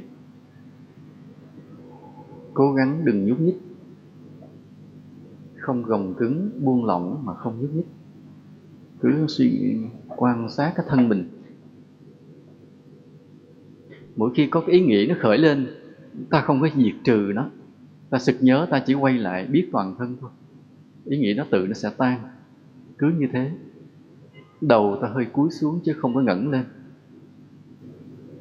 Khi có những suy nghĩ, ta không cần xua đuổi, không cần diệt. Chỉ cần quay lại buông lỏng toàn thân ý nghĩ nó tự nó tắt. Cứ như vậy thôi. Trong suốt cuộc sống của mình cũng vậy, luôn luôn biết toàn thân, buông lỏng toàn thân. Lên giường nằm ngủ cũng là biết toàn thân, buông lỏng toàn thân sẽ được giấc ngủ ngon.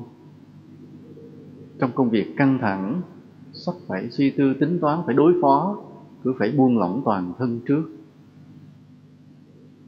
Mắt ta nhìn xuống một điểm phía trước ổn định, không có nhìn đi, nhìn lại, không nhìn qua, nhìn lại khi có ý nghĩ ta không cần diệt trừ, chỉ quay lại, biết rõ toàn thân, buông lỏng toàn thân.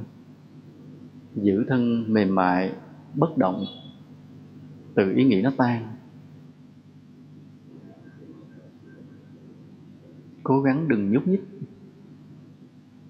Khi ta tập không nhúc nhích, trong cuộc sống ta đạt được sự kiên nhẫn, kỳ lạ.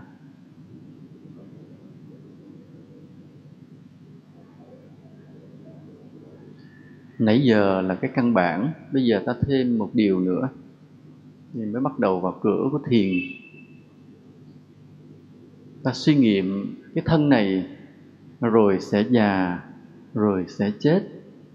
Khi chết rồi, cái thân xác sẽ tan rã. Hoại diệt, kể cả xương cũng thành bụi bay luôn. Hãy suy nghiệm về điều đó. Đó gọi là quán thân vô thường ta quán rất kỹ, rất chi tiết. Suy nghiệm về sự tàn hoại của thân theo thời gian, rồi sẽ chết, rồi sau cái chết. Cứ suy nghiệm cho kỹ. Đây là bắt đầu đặt một chân vào thiền đấy. biết rõ toàn thân, buông lỏng toàn thân và quán thân vô thường. Thân là nền tảng của chấp ngã nên khi ta không chấp thân thì cái chấp ngã bị lung lay. Con đường đi đến vô ngã. Ngồi đúng tư thế biết rõ toàn thân buông lỏng toàn thân suy nghiệm về sự vô thường của thân. Nếu có một vọng tưởng nào nó suy nghĩ nào đó ta không có gì, ta chỉ quay lại biết toàn thân buông lỏng toàn thân, suy nghiệm về sự vô thường của thân. Thân sẽ già, sẽ chết, sau khi chết rồi sẽ mục hoại. Không còn gì.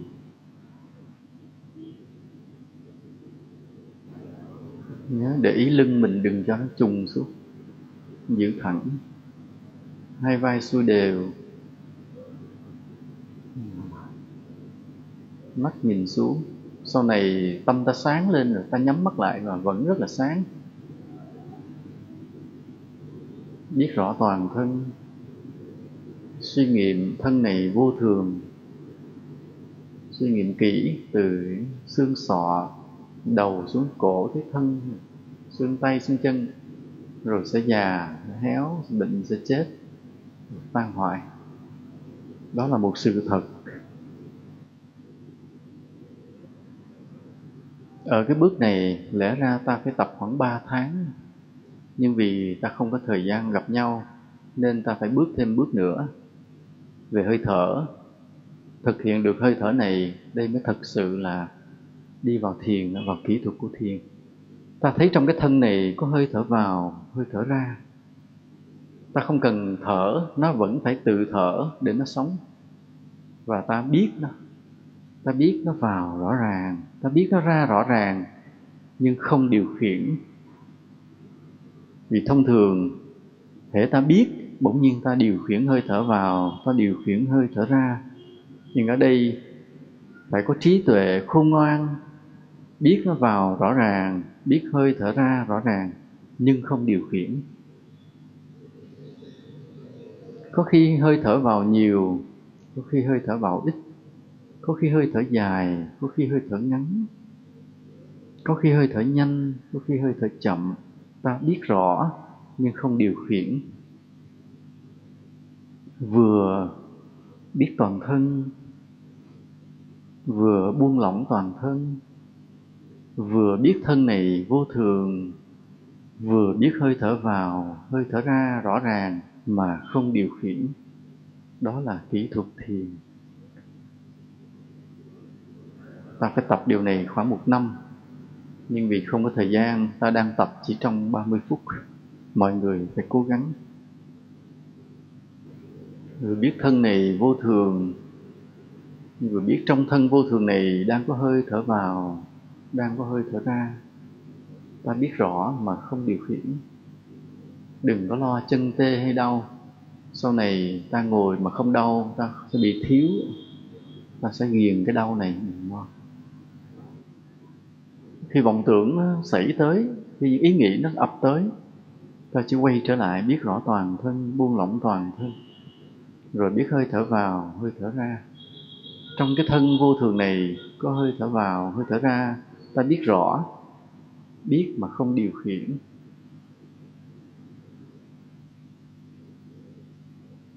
Khi có những ý nghĩ ập tới, ta nhớ quay lại biết toàn thân. Buông lỏng toàn thân suy nghiệm về sự vô thường của thân. Và biết trong thân có hơi thở vào, hơi thở ra rõ ràng. Nhớ để ý cái lưng của mình, dựng cái lưng mình lên. Tự mình biết toàn thân, tự mình giữ cái lưng, cái thân tư thế cho đúng, cho đẹp.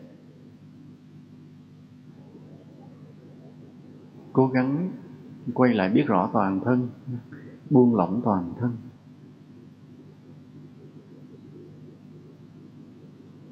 Suy nghiệm về sự vô thường của thân. Rồi biết hơi thở vào, hơi thở ra rõ ràng. Biết mà không điều khiển. Cố gắng đừng nhúc nhích, dù đau, dù tê. Tự mình nghiêm khắc với chính mình.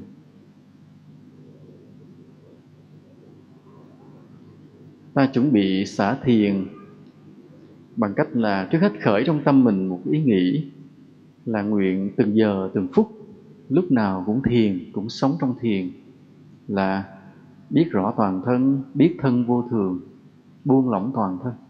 Trong đời sống lúc nào cũng cố gắng thực hành thiền. Cái thứ hai là nguyện sẽ sống vì tất cả mọi người. Khởi hai ý nghĩa đó xong, bắt đầu ta xả thiền. Xả thiền bằng cách ta sẽ cúi đầu xuống, ngã đầu lên để vận động cái cổ chút xíu. Ta vận động lên xuống như vậy khoảng 6 lần. Sau khi đủ 6 lần rồi, ta xoay qua xoay lại, cũng khoảng đủ 6 lần, xoay qua xoay lại, nhìn qua nhìn lại đó. Đừng có quay cái đầu, không có quay, chỉ quay qua quay lại thôi. Nhẹ nhàng nhẹ nhàng. Rồi sau đó ta xoay cái vai. Ta xoay hai cái vai thế này. Khoảng 6 lần rồi ta sẽ xoay cái eo, ta xoay luôn nguyên cái eo đi qua xây người xây luôn nguyên cái eo đi qua. Lúc mới xả thiền thì cứ nhẹ nhẹ như vậy. Sau khi đủ 6 lần rồi ta mới xoa hai cái tay cho nóng cái lòng bàn tay áp lên mắt. Xoa cái, cho thật nóng á nóng rát lên hãy áp lên mắt. Vài lần như vậy vài lần như vậy cho cái mắt nó tốt này. Rồi bắt đầu ta sẽ xoa đầu xoa mặt của mình. Tự lấy tay mình xoa đầu xoa mặt xoa vành tay xoa mũi xoa cổ xoa xuống người từ từ, hai cái tay, rồi sau đó mới kéo chân ra xoa chân. Chân có tê nhiều không? Khi ta ngồi khoảng 30 phút nó tê sau này ta ngồi khỏi 45 phút luôn thì nó hết tê. Mà rất là thích. Bắt đầu ngồi trên một tiếng rồi thì nó dễ chịu. Ngồi có thấy có hạnh phúc không mà hay đau khổ? Không, lúc mà nghe thầy nói xả thiền rất là hạnh phúc.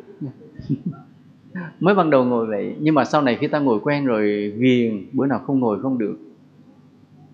Và thấy thấy thật sự giờ thiền là giờ hạnh phúc. Mới ban đầu là như vậy. Nhưng tập phải vài năm, ba năm trở lên. Nha. nhưng bây giờ vậy, trong cuộc sống dù đang đau, nhớ buông lỏng toàn thân giùm thầy, tập giùm thầy thường xuyên. Nha. Thường xuyên buông lỏng toàn thân. Dù trong mọi tình huống, người ta chửi tạc vào mặt mình cứ buông lỏng toàn thân cái đã, rồi hãy tính gì tính, hãy nói gì nói hay im lặng hay nói, nhưng phải buông lỏng toàn thân. Sắp sửa bước vào buổi họp căng thẳng, buông lỏng toàn thân cái đã, rồi hãy vào trong buổi họp. Vừa họp, vừa lắng nghe, vừa phát biểu, mà vẫn biết toàn thân, buông lỏng toàn thân. Bữa đó ta sẽ có những ý kiến tuyệt vời. Mọi chuyện đều như vậy, nhớ như thầy thiền trong đời sống, thường xuyên biết rõ toàn thân, buông lỏng toàn thân, suy nghiệm thân vô thường đó là thiền trong đời sống. Còn khi ta vào ngồi bất động kiết già ta theo dõi được hơi thở nữa, là lúc thiền định chuyên sâu. Ta xoa cho nó hết tê, hết đau nha. Rồi sau đó à, ta còn 30 phút để để hỏi đáp chút mọi thắc mắc gì trên đời, những cái gì rất là dễ hiểu, những câu hỏi mà dễ dễ thì xin hãy hỏi. Đứng lên được chưa ạ? Hay là ngồi vạ luôn? Hả? À, thôi ngồi về hỏi cũng được nha hỏi mất công bưng ghế vào bưng ghế ra hay là thích thì bưng ghế không thì cứ ngồi về luôn cũng được ngồi về luôn ha Ở quý vị nào có câu hỏi nào thì quý vị giơ tay tôi sẽ chuyển uh, micro đến cho quý vị.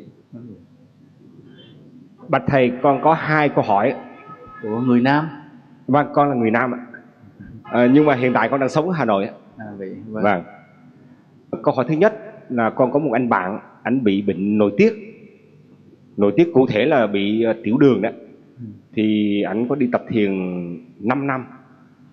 Và bây giờ anh nói là tất cả những cái bệnh nội tiết của ảnh là không còn nữa nhưng mà không cần sự hỗ trợ của của y tế tức là không cần hỗ trợ của thuốc này kia kia nọ đấy thì câu hỏi của con là liệu điều đó là có thật và nếu theo kinh nghiệm của thầy liệu điều đó là có thật thì trong thực tế có bao nhiêu tỷ lệ phần trăm những người tham gia vào việc thiền đạt được cái điều đấy?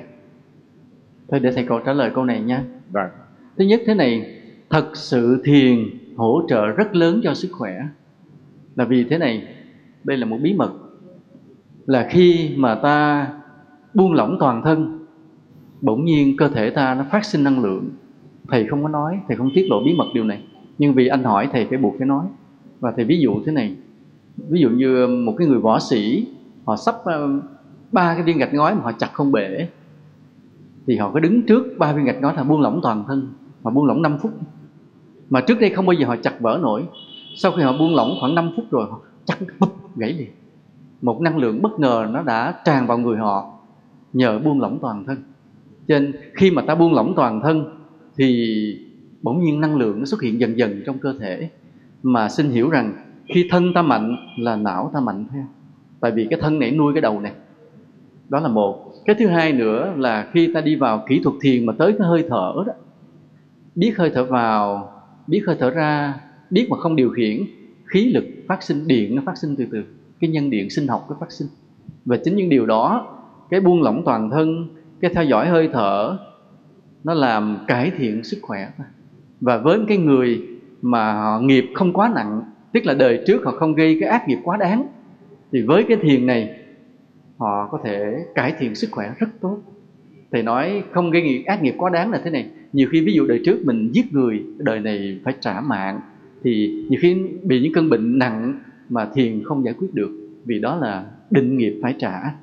Còn đối với những người nghiệp nhẹ thì thiền hỗ trợ rất nhiều cho sức khỏe ta. Đỡ phải dùng thuốc rất nhiều. Mà ta biết rằng thuốc luôn luôn, nhất là thuốc tây hay để lại phản ứng phụ. Đó là như vậy. Và cái tỷ lệ thì thầy không có thể nào đo được hết. Nhưng mà chỉ biết rằng khi mà ta ngồi thiền, một năng lượng sinh học từ từ xuất hiện trong ta dần dần dần dần, hỗ trợ rất nhiều điều trong cuộc sống này. Nha, anh yên tâm như vậy.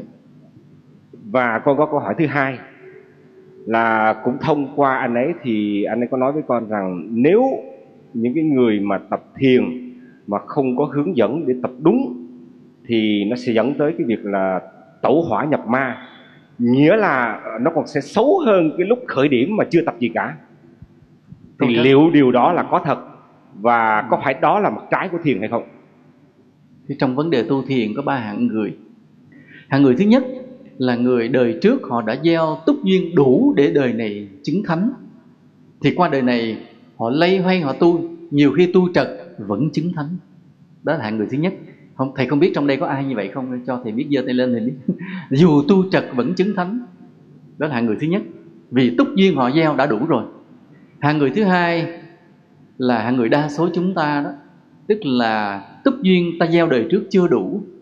Cho nên bắt buộc đời này tu phải hết sức đúng đúng kỹ thuật từng chi tiết nhỏ. Và phải được bậc thầy có kinh nghiệm hướng dẫn.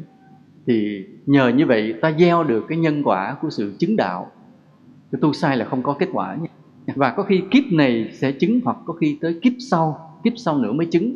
Nhưng mà tu đúng là đã gieo được cái nhân đúng. Đó là hạng người thứ hai. Còn hạng người thứ ba ít hơn. Rất ít là hạng người vừa tu nhưng mà trong tâm khởi những ước vọng, những tham vọng, những sự kiêu ngạo. Khi mình tu, mình thấy mình hơn đời, hơn người, hơn những người không tu, thì cái kiêu ngạo đó phá tiêu bộ não, làm người này điên.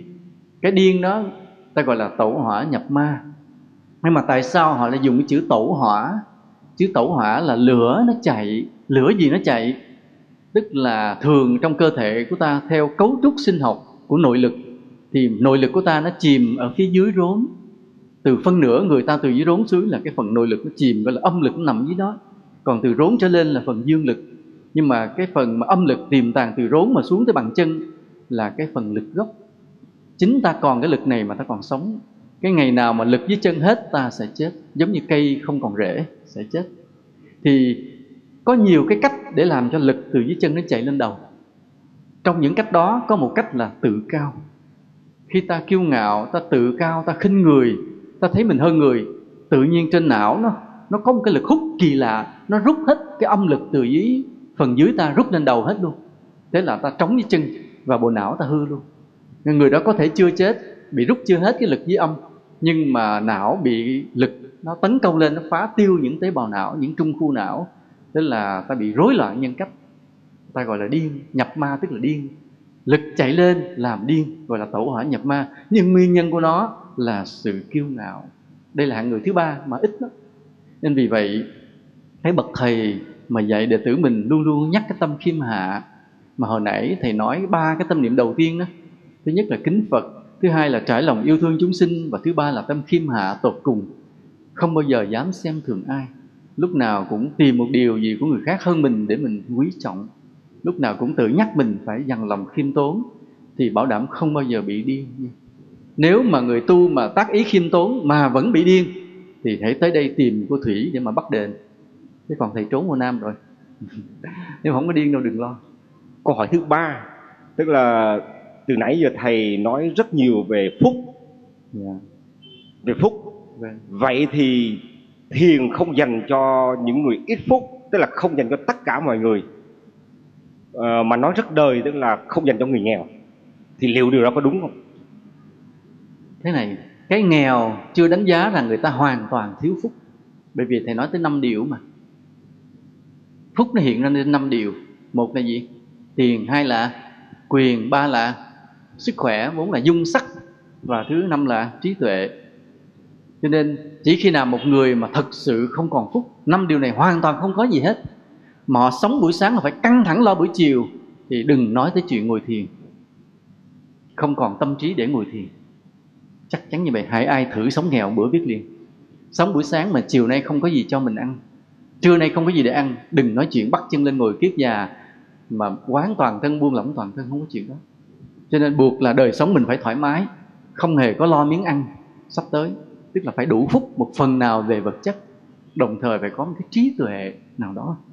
Ví dụ thầy nói, biết hơi thở vào, biết hơi thở ra, biết mà không điều khiển. Nãy giờ có ai làm được chưa? Chưa dễ có người làm được, trừ những người rất tinh tế, rất khéo léo, rất thông minh. Người không có trí tuệ, cái này làm được.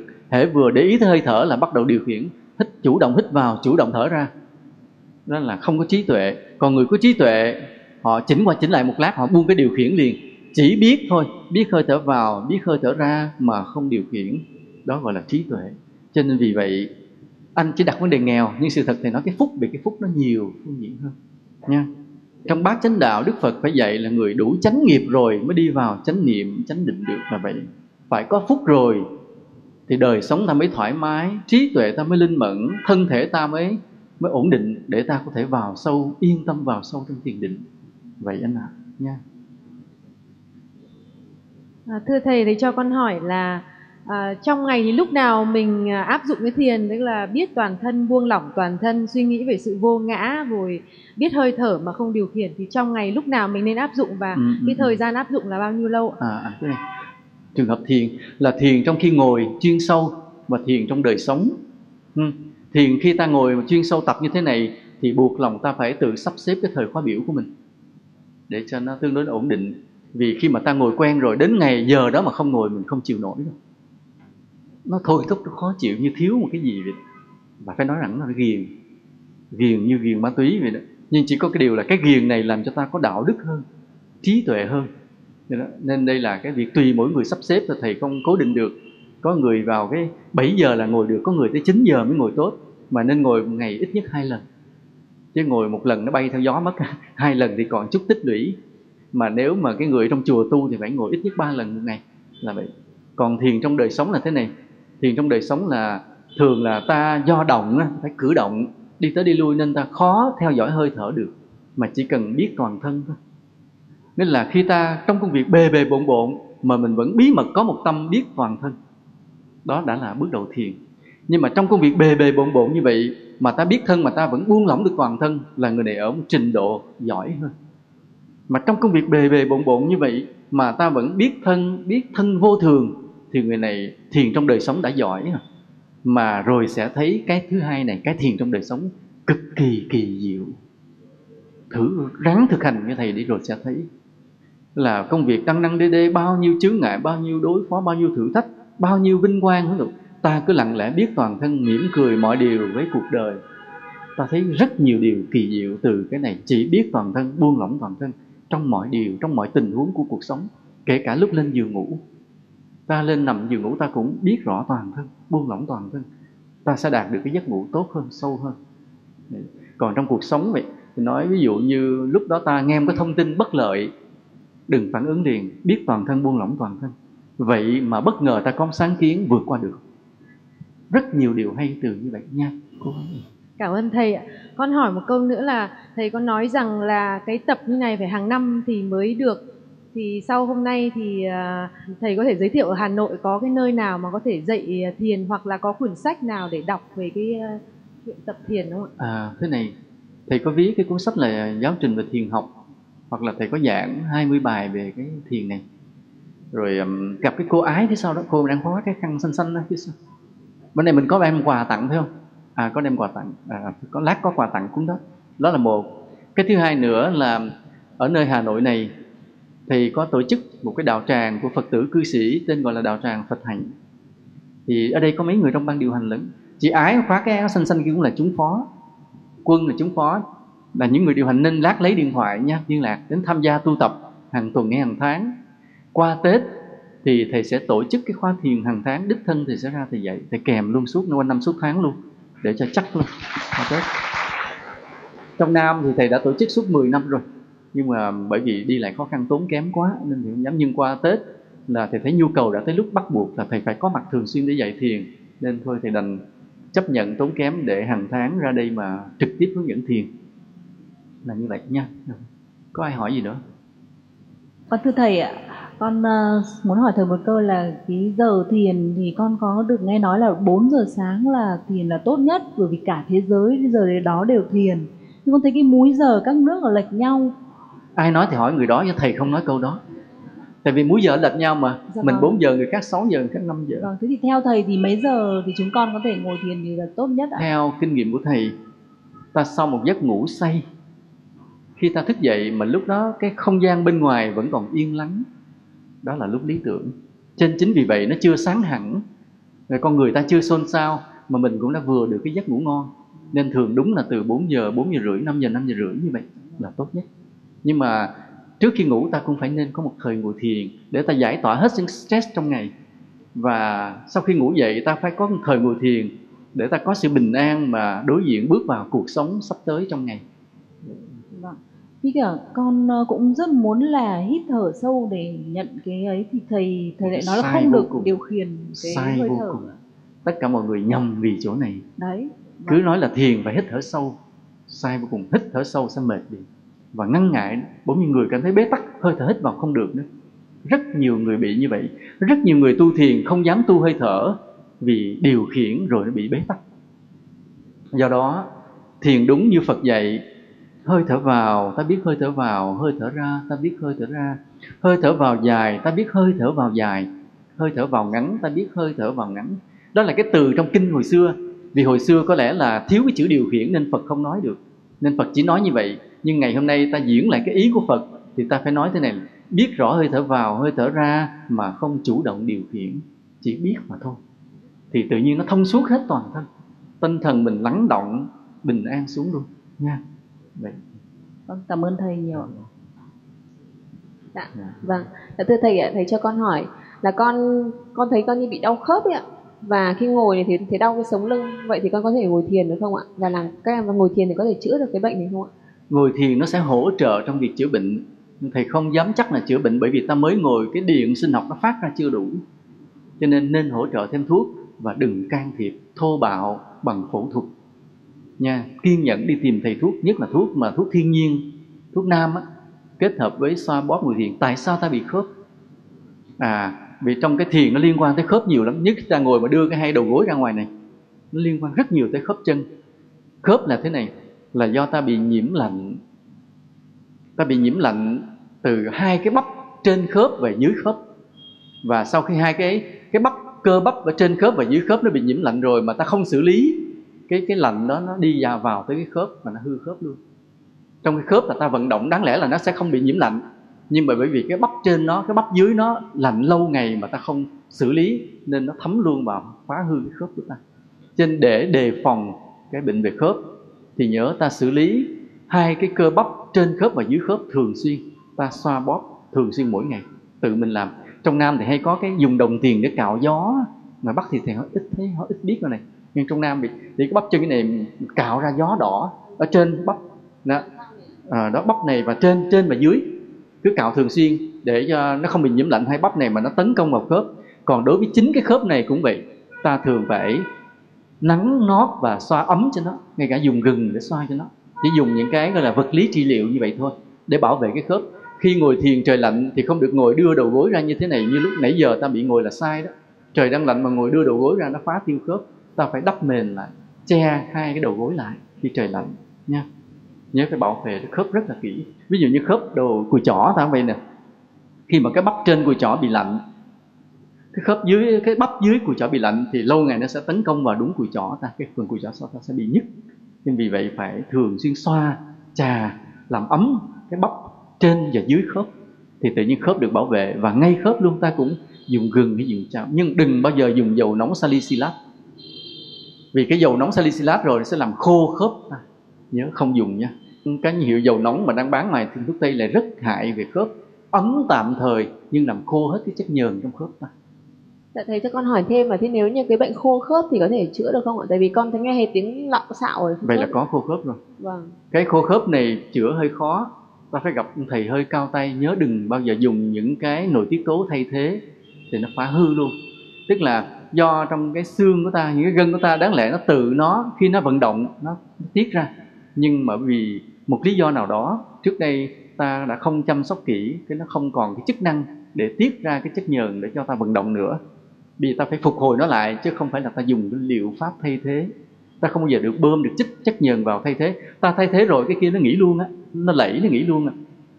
Ta phải phục hồi nó lại thôi. Và thường thường phục hồi nó là nếu mà ta gặp được người thầy thuốc, họ có loại thuốc thì thuốc nam á, nam thuốc thiên nhiên. Còn không, ta phải tự chữa ta bằng bàn tay của mình. Sau khi ta ngồi thiền, rồi cái bàn tay ta xoa nóng, ta xoa lấy cái khớp của mình. Ta xoa lấy vùng đó để phục hồi lại những cơ, những gân, những cái tuyến ở trong đó. Khi nó mạnh lên rồi, tự nó tiết ra chất nhờn trở lại. Tức là chính bàn tay ta chữa mình lại. Đừng can thiệp thô bạo, đừng dùng liệu pháp nội tiết tố thay thế. Nhớ như vậy. Cảm ơn thầy ạ. Kính bạch thầy, con rất là nhân duyên hôm nay được gặp thầy ở đây. Cũng có lẽ là sự mầu nhiệm vì cũng xin thưa các anh chị là cái hôm ngày 20 tháng 11 em có đến nhà một cô giáo và cô giáo đã cho em xem một cái bức ảnh đã được chụp với thầy. Và hôm đấy em cũng vui thôi và em phát nguyện rằng trong một thời gian ngắn đây em nghĩ rằng em sẽ được gặp thầy và hôm nay xin tri ân Đức Phật đã cho em được à, thành thành tựu. Dạ vâng Kính Thầy, con cũng có cái nhân duyên đã được đến với thiền từ cách đây một năm trước và hôm nay cũng xin chia sẻ với các anh chị em rằng là thực sự thiền là một cái mầu nhiệm vô cùng và những lời Thầy nói ở đây hoàn toàn là chân thật. Hôm nay con cũng xin hỏi Thầy một câu hỏi. Khi ngồi thiền thì có gặp được rất nhiều các cảnh giới khác nhau và cho con hỏi làm sao để mình biết được để mình đi đúng đường và không bị sai. Xin câu hỏi này hay lắm á đúng là vậy hôm nay người ta ngồi sơ sơ nên chưa ai thấy gì, chỉ thấy đau tê và đau khổ thôi. Nhưng khi ta ngồi lâu ngày, bắt đầu tâm ta yên tĩnh dần, yên tĩnh dần thì nhiều trạng thái xuất hiện rất là lạ lùng. Ừ. và nếu lúc đó ta không có một vị thầy giải đáp cho ta, dắt ta đi qua từng cảnh giới, có khi ta bị nhầm. Nhưng thầy lo là lo cái này, lo cái sau. Chứ còn cái kỹ thuật nãy giờ thầy truyền đạt trong nửa tiếng, mọi người biết hết. Và cứ thế mà thực hành. Nhưng mà khi thực hành có kết quả rồi, rất là nhiều điều lạ hoặc là lúc ta thấy lòng ta an vui, phơi phới, có người ngồi cảm thấy như mình ngồi cách khỏi cái mặt đất mấy tấc. Cái cảm giác là cứ như vậy lạ lùng. Rồi hoặc thấy ánh sáng hiện ra, hoặc là thấy hương thơm thoang thoảng, vân vân, rất nhiều trạng thái. Nhưng mà nếu ta không biết nó là gì, không giải đáp được, ta bị nhầm thì có khi ta phát sinh một tâm lý tự cao. Cái tự cao này nó mới giết ta, mới làm cho ta tẩu hỏa nhập ma. Còn nếu làm gì làm mà đừng phát sinh tâm lý tự cao, thì cứ để đó sẽ chờ, sẽ có ngày có ông thầy đến giải đáp cho mình. Chỉ sợ nhất là có tâm tự cao khởi lên. Và vì vậy, nhân cô này hỏi câu này, thầy cũng nhắc mọi người dùng. Trong khi ngồi thiền mà xa thầy, không gặp thầy, thì dù có những cảnh giới lạ xảy ra, đừng bao giờ tự cao khoe khoang hay nói ra gì hết. Và khi ta ngồi thiền nhớ kín đáo, đừng khoe khoang. Rồi đến khi nào mà cảnh giới đó cứ để yên đó. khi gặp thầy thì hỏi để thầy sẽ giải thích tại vì nó rất là nhiều kết quả, nhiều tầng bậc tu chứng rất là phức tạp và sâu xa. Từ phàm thành thánh mà, đâu có dễ. Tu mà thầy nói nổi cái tham thôi. Mình là người làm ăn thì phải tham. Nhưng mà mình tu đến nỗi vẫn làm đầy đủ bổn phận của mình đối với gia đình, đối với công ty, công sở, đối với xã hội. Giống như một người tham mà trong lòng không hề tham, đó đâu có dễ. Nên vì vậy là sang năm qua Tết mà khi thầy tổ chức khóa thiền hàng tháng mà Hà Nội đó thì khi ai tập thiền với thầy cố gắng đến để hỏi những điều đó thầy sẽ trả lời. Tại vì nhiều cảnh giới lạ lắm.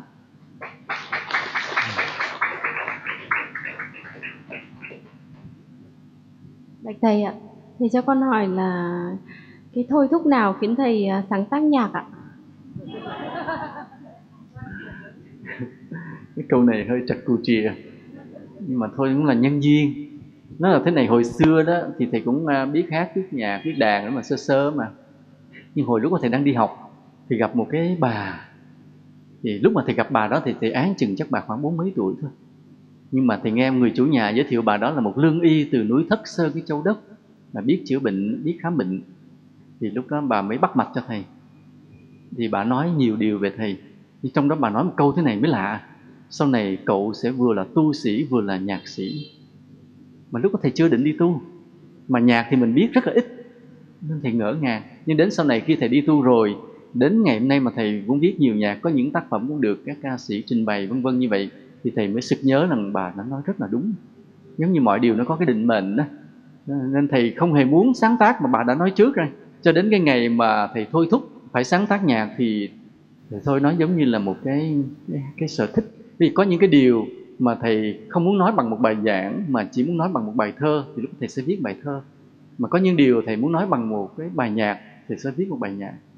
Ví dụ như là, hồi nãy Tân Phương hát cái bài niềm hy vọng á, là do có mấy lần thì đi giảng ở trong trại tù. Thì giảng vài lần rồi thầy cảm thấy thầy xót xa cái cảnh ngộ của họ và thầy sợ họ mất cái niềm hy vọng với cuộc đời, họ làm bậy. Cho nên con người ta còn niềm hy vọng thì người ta sẽ còn phấn đấu để trở thành người tốt. Do đó thầy viết cái bài niềm hy vọng trong cái bài nhạc, cái văn bản ghi nè, xin tặng cho các phạm nhân đang thụ án. Khi đó lúc mà thầy có cái cảm xúc như vậy, thì mỗi bài của thầy đều từ một cái cảm xúc mà thầy muốn viết thành một một bài nhạc vậy, nha. Rồi thầy cảm ơn con hỏi cô rất là riêng tư. Thôi, giờ chắc có lẽ ta nghĩ được rồi, ha. Thời gian nó cũng đã đủ rồi.